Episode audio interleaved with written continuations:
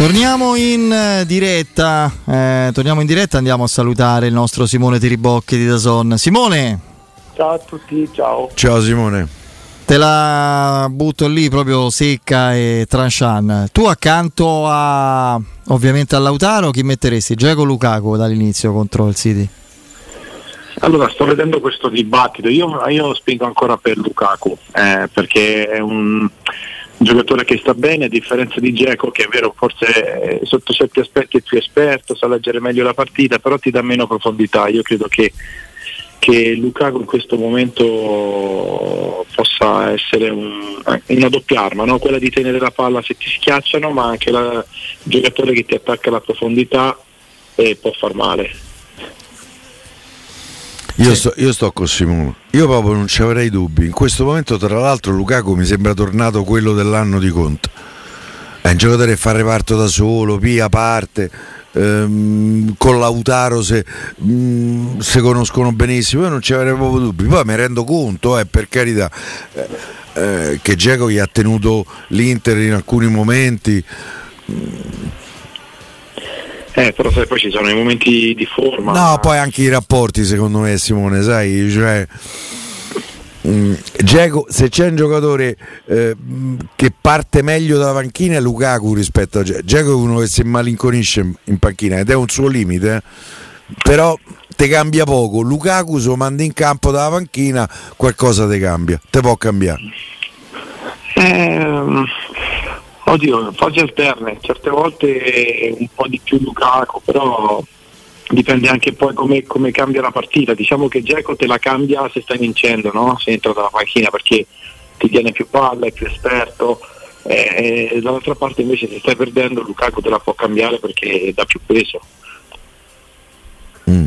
Sì, sì, sì, è vero. Certo sarà, sarà una partita che sembra scontata a livello tattico e di sviluppo di gara o no? Cioè a me sembrano cioè a me sembra che il City debba o, o, possa fare solo quello che meravigliosamente fa contro qualunque squadra e il vantaggio dell'Inter è che se lo aspetta e che è predisposta proprio strutturalmente come mentalità del suo tecnico a, a, dare il meglio contro quel tipo di squadre. Il problema è che è la più forte al mondo a farlo, c'è questo piccolo particolare.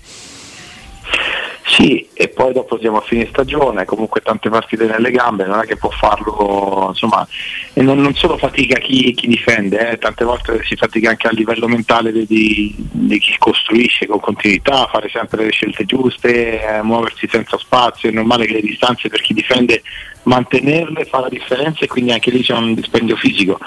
Però insomma ecco, non è che può fare tutta una partita ad attaccare senza mai dover difendere, quindi l'Inter deve essere brava secondo me proprio a capire quando può rigirare la partita, quando può far male in contropiede, quando deve solo difendersi e, e su questo credo che come giocatori eh, sono molto esperti. Eh, dal punto di vista tattico, secondo me è la partita ideale per, per, l'Inter. L'Inter in ripartenza può essere devastante. Solo il problema è che il pallone ce l'hanno quasi sempre loro, solitamente. E non sarà facile.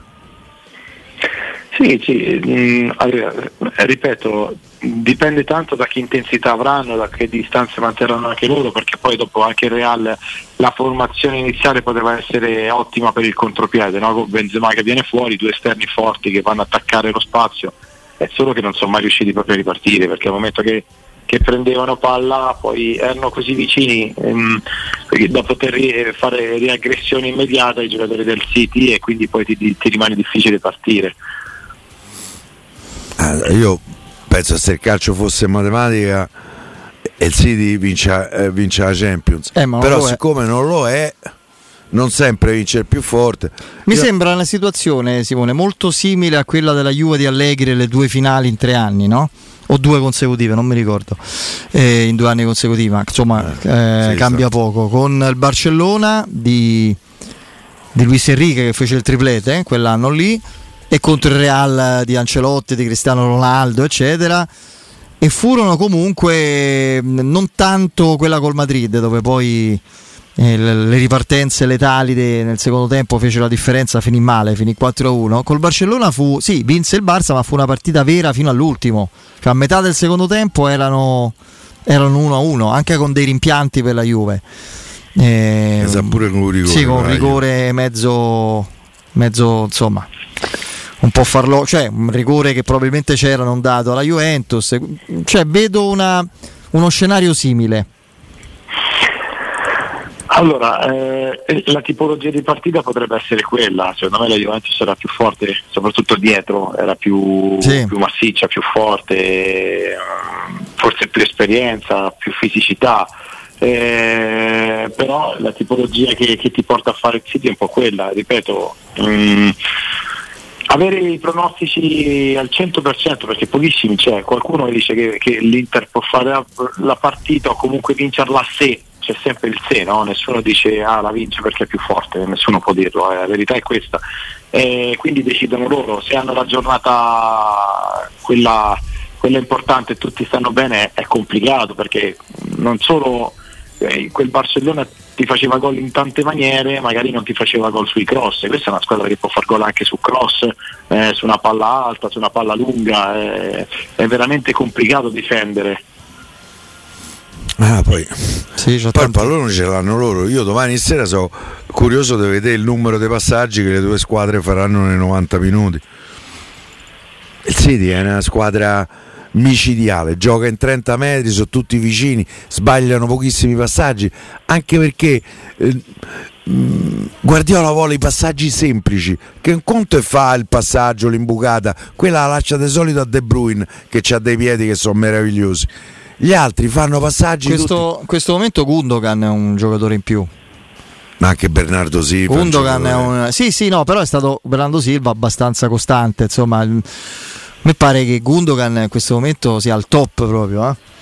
Mm, fra l'altro giocatore a scadenza sta andando via sì. giocatore che saluterà è uno di quelli che andrà via no Simone è un giocatore veramente sì. bravissimo anche, che poi si parla anche di Inter oltretutto sì. eh beh, sarebbe, in Italia farebbe la differenza cioè un giocatore che si inserisce conclude sa fare tutto sostanzialmente. No, ma poi per come gioca l'Inter, no? se andiamo a vedere i ruoli di Mkhitaryan, eh, praticamente è, è, quello, può fare il 3-4, può fare la mezzala, fa la fase difensiva, si inserisce in aria, sa fare la giocata, quindi sarebbe proprio quel giocatore che va un po' a completare quel reparto che secondo me eh, è uno dei più forti dell'Inter insieme all'attacco, perché forse dove ha qualche lacuna eh, l'Inter è, è, dietro nei, tre, nei, nei, due centrali in questo momento. Mm-hmm. Chi c'ha Bastoni e Acerbi? A livello europeo. Eh sì, Acerbi. Secondo me Bastoni può competere in Europa, secondo me a livello fisico e dopo se metti Holland eh, eh. a metà campo aperta con, con Acerbi eh, è dura è difficile a parte che è difficile un po' con tutti sì. Ultimamente Holland fra l'altro aveva medie sovrumane proprio spaziali ha avute fino a febbraio-marzo gli ultimi tempi si è leggermente ma è umano anche si è leggermente fermato, no? è andato un pochino in leggerissima flessione da questo punto di vista, cioè, nel senso che non fa più, che ne so, 5 gol in due partite regolarmente, magari ne fa un paio ecco, in eh, due partite. C'è una media di gol partita. Mostruosa, mostruosa. La media dei gol in uh, vabbè, a parte quest'anno in Premier, la media dei gol in Premier in, io penso che batterà tutti i record se sarà longevo come loro di Champions League. C'è una quantità di gol fatti in Champions uh, clamorosa, spaventosa. Vabbè. Lo prenderesti per la Roma? Sì, eh, direi di sì. Secondo Ma me fa panca a Roma. Sì, sì. Gioca il Gallo. Gioca Belotti, sì. No, invece a proposito di Roma, ti volevo chiedere questo, a proposito di Europa e dei finali, noi purtroppo la nostra l'abbiamo giocata, sappiamo com'è andata quest'anno, non dimenticando quella vinta l'anno scorso, però ecco, spero sia una domanda del tutto inutile anche un po' ingenua, che tu mi tranquillizzi subito. Eh, Simone, il ricordo o comunque le tossine di una così grossa delusione possono durare nella stagione successiva nel gruppo? Magari anche i primi tempi?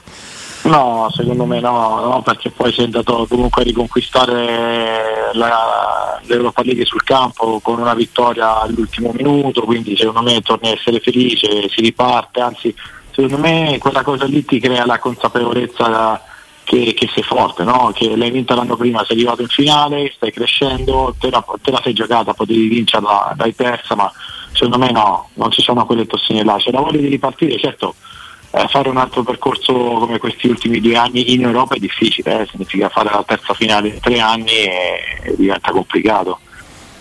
Beh, sarebbe... poi io sono curioso da vedere, a parte quelle che poi scenderanno dalla, dalla Champions, è il tabellone de, della. Quest'anno era un tabellone importante, eh, cioè, sicuramente. Eh, sicuramente era un c'è, tabellone. C'è il Liverpool, tanto per dire una, il Brighton, eh, il West Ham, ci sono le tre inglesi. Onestamente, il Liverpool mi sembra la squadra più forte delle altre. Io, Brighton, tanto rispetto, ma insomma, una Roma attrezzata, completa con questa esperienza si dovrebbe dovrebbe rispettare eh, quel tipo d'avversario, ma preoccuparsi no. C'è di nuovo il Bayer Leverkusen. No, ti, ti, ho fatto questa domanda anche perché abbiamo letto un, eh, un post prima su Instagram, poi pubblicato dal sito della Roma di Edoardo Bove, che è uno dei più giovani del gruppo, ma che è diventato un giocatore importante che fa riferimento proprio a questo, dice ci passerà, però adesso è ancora una ferita, non è facile rimarginarla. Ricordo di Budapest sicuramente incide e ringrazia ovviamente il pubblico, l'ambiente e tutto quanto, ma a proposito di Bove, ehm, la Roma deve eh, produrre dei numeri a bilancio a livello di plusvalenze, tanto è, soli- è, il solito refrain che vale per la Roma, vale anche per altre, la Roma ha l'urgenza di farlo in- entro il 30 giugno. Tu Bove come lo consideri nella gerarchia della squadra? È un, ormai un titolare acquisito, è un giocatore sacrificabile a che prezzo, considerando che la Roma ha altri giocatori a centrocampo, altri ne prenderà, certamente sarebbe un sacrificio doloroso, ma tu lo faresti fino a che prezzo? No, io non lo farei, io ah, lo so. Cercherei di, di monetizzare con, con, altri giocatori, ma, ma, perché la Roma nella sua storia più recente, ma anche un po' più lontana, ha sempre giocatori del vivaio, giocatori che crescono con quella maglia addosso e si sta andando un po', anche se poi ce ne sono altri bravi che si sono affacciati, però lui incarna un po' di più no? lo spirito eh, della Roma, quindi se c'è la possibilità io non ci penserei perché potrebbe essere un titolare o una prima riserva e quindi no, ehm, se dovesse essere abbiamo dei riferimenti troppo sballati perché si passa da, dai 20 milioni, 15 milioni di, di Casadei che non ha mai giocato in prima squadra. Eh, eh pagati al club inglese però. Eh. Sì, sì, però che... frattesi che chiedono 40-35, quindi in questo momento eh, non, non ci sono cifre eh, veritiere, perché secondo me è vero, ha fatto benissimo, ma chi lo va a comprare? Non una big e quindi non puoi mettere un prezzo da, da big, puoi usarlo come contropartita però non vale Frattesi, secondo me non ha dimostrato ancora di valere Frattesi, quindi sai è difficile metterlo a bilancio, per questo è più facile poterlo usare, cioè eh, tenere... Sì, fra un anno o due te ne vale molti di più, ovviamente. Eh, esatto, eh, esatto sì. Beh, la tendenza è quella, sì, sì. Io dico, l'anno scorso a fine stagione Zaleschi valeva di più di quello che vale oggi. Eh? Perché poi eh, si devono confermare. Zaleschi andava eh, nazionale polacco, ha fatto una prima stagione eccellente, quest'anno ha fatto più fatica. Però sì, sì. Sono i due gioielli arrivati in prima squadra direttamente al settore giovanile che in un club che deve, fa- deve fare i conti eh, con eh, equilibri finanziari sono ovviamente sempre molto attenzionati. Eh, lo dico in modo crudo e cinico, a me piacerebbe rimanessero i giocatori almeno i più forti, i più bravi sempre provenienti dal vivaio, ma un settore giovanile serve anche a questo, eh, lo sappiamo. Eh, il settore giovanile di un grande club. questo, nel senso che c'è chi punta solamente a fare plusvalenze per eh, pianare il bilancio, c'è chi invece li mette in prima squadra che si fa entrambe le cose come fa l'Atalanta. Ecco, eh. eh io sai, stavo pensando all'Atalanta, Simone. L'Atalanta fino a qualche anno fa metteva i giocatori dal settore giovanile eh no, in pianta stabile. Da qualche anno vende, pre- con quei soldi prende giocatori esperti. Eh? Fa un mix, diciamo che prima ne tirava fuori con più frequenza, più, quantità, eh, sì, e quindi adesso manda qualcuno a giocare, poi lo rimette dentro, tira su Scalpini, ma poi non può venderlo perché comunque non ha giocatori di quel livello, quindi dipende, dipende. Eh, la via di mezzo è sempre quella giusta, si parla ancora che la Roma per dire per arrivare a Frattesi eh, sacrificherebbe due giocatori del, del vivaio, in quel caso ci può stare, ma perché sono sono ruoli dove tu in questo momento hai meno bisogno. Mm. Però insomma eh, poi bisogna capire anche quello. Mm, anche lì se parti Bagnez un, devi andare un po' a, a rivedere la, il reparto eh, e non è facile. E purtroppo questo è il discorso del bilancio, è un discorso che se devi perdere lo perdi, puoi indebolirti e devi, ti, ti, ti puoi indebolire perché poi ci sono solo certi giocatori che hanno un certo tipo di mercato. Simone, hai visto ieri sera la nazionale under 20? No, non l'ho visto ah. perché sinceramente ho visto la, la, la prima finale di, di Serie B. Ah, come no, giusto. Ma eh. hanno detto di una straordinaria, visto che si parla spesso dei portieri, prestazioni di Radunovic. Eh, sì. sì. sì ha fatto 3-4 parate veramente importanti. A parte che mi hanno detto che è proprio bravo lui, eh? Del... Ranieri a fine partita è stato onestissimo, ha detto è, è giusto il pareggio del Bari, che tra l'altro eh, ha fallito pure il calcio di rigore, ci ha avuto due calci di rigore sì. e il Bari. Sì, sì, sì no, ha giocato molto bene il Bari e devo dire che, che secondo me eh, come squadra più forte il Cagliari e però il Bari quest'anno sta veramente bene, è messo bene in campo, fisicamente sta bene, ieri veramente ha fatto una grande partita, non era facile a Cagliari fare un certo tipo no. di partita. Non è finita, eh, perché comunque no, è chiaro che Morcagliari deve andare a vincere. Cagliari deve vincere di fronte ai quasi 60.000 del, del San Nicola, perché la famosa astronave no?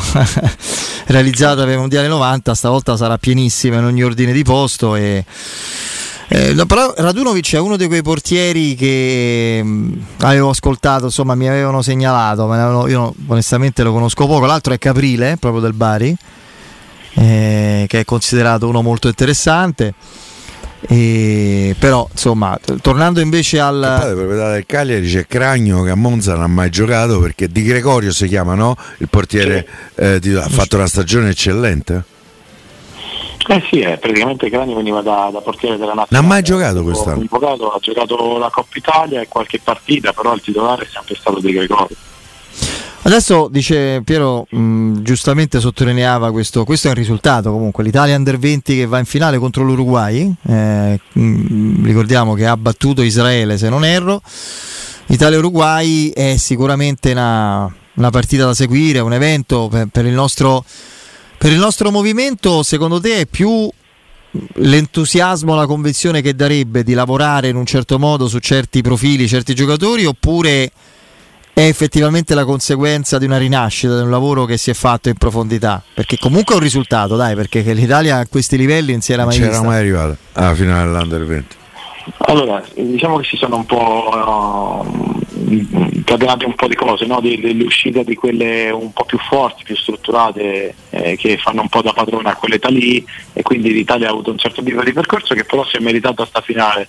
Io spero che sia una, un qualcosa che le società prendano come, come una cosa positiva e che possano puntare su questi ragazzi rimane il fatto che bisogna farli giocare in prima squadra perché ieri è stato decisivo un ragazzo che è vero che, che è andato anche in nazionale abbiamo parlato è in 2006 eh? Sì, sì, ne abbiamo parlato spesso, però insomma eh, ha fatto fatica a giocare in primavera. Ha fatto una grande eh, gioca- punizione, l'ha accarezzata sì. proprio, eh. Lui, il sinistro c'è, insomma. Eh. Quindi io spero che sia veramente qualcosa di, da prendere come esempio, di dargli fiducia, di poter far eh, giocare questi ragazzi, perché poi la primavera 1 si parla tanto che è un campionato mediocre, c'è tanta differenza con la prima squadra, è vero, ma non è un campionato mediocre. Secondo me ci sono talenti che come dimostra la Roma, ma tante altre no. squadre possono essere messe in pianta stabile in, in, in, insomma, in Serie A. In no, ma dovrebbero, non è che sono mediocri, è il solito discorso, dovrebbero esserci le seconde squadre. Eh, perché perché magari Faticanti e Pisilli della Roma, se avessero giocato in Lega Pro come i talenti della Juventus 23, eh, adesso sarebbero pronti a fare panchina, magari a subentrare. Mm, no? Mm, nel senso che sì, sicuramente sono più. Lega Pro è in campionato vero la Serie C, eh? eh cioè. Sì, ma allora li mandassero a giocare in Lega Pro, lo mandi a Catanzaro, giocano, fanno un campionato e non è che cambia tanto. Il problema è che secondo me c'è proprio il desiderio di, di vincere, vinco come giocatore esperto e poi dopo durante l'anno ah, faccio i ragazzini e non vinco niente. È proprio un discorso di cultura che secondo me va cambiato. Io un ragazzo o due nella rosa non si cambia nulla, anzi secondo me eh, lo, lo, cresci, ti dà valore, se torniamo al discorso del plusvalenza lo puoi mettere più in mostra eh, in prima squadra piuttosto che in primavera. Eh, se vuoi farlo giocare non è obbligatorio la seconda squadra. Io, insomma, io come tutta la mia generazione siamo usciti da, da squadre di CIDE io Savoia o Benevento ma i miei compagni chi Juve Stabia, chi Avellino andare a giocare a farti le ossa quindi se c'è qualche giocatore che ha bisogno di quel passaggio può andare in prestito e comunque da sotto salgono i più bravini che stanno nella 18 o nella 17 vanno a fare la primavera già fanno una crescita di un anno prima io credo che sia un progetto sì sì è un metodo diciamo, no? Deve diventare un metodo, una strategia. Un... Secondo me le seconde squadre parlano tanto le, le, società, ma perché hanno una marea di prestiti in giro e non sanno dove mettere questi giocatori, perché non sanno il concetto, perché poi se io alla Juventus faccio l'Under 23 e trovo giocatori di 30 anni, giocatori che non facevano parte del settore giovanile ma vado a comprare, non è un Under, non, non, è un under 23, è solamente un altro, un'altra squadra di C, allora tanto vale che li mando in C a giocare. Io credo che per fare le seconde squadre c'è bisogno di un concetto, di un'idea, quindi giocatori del vivaio, tre fuori quota e allora sì, ma messi così non, per me non ha senso. Va bene, Simone, grazie, buona partita e buon weekend. Grazie.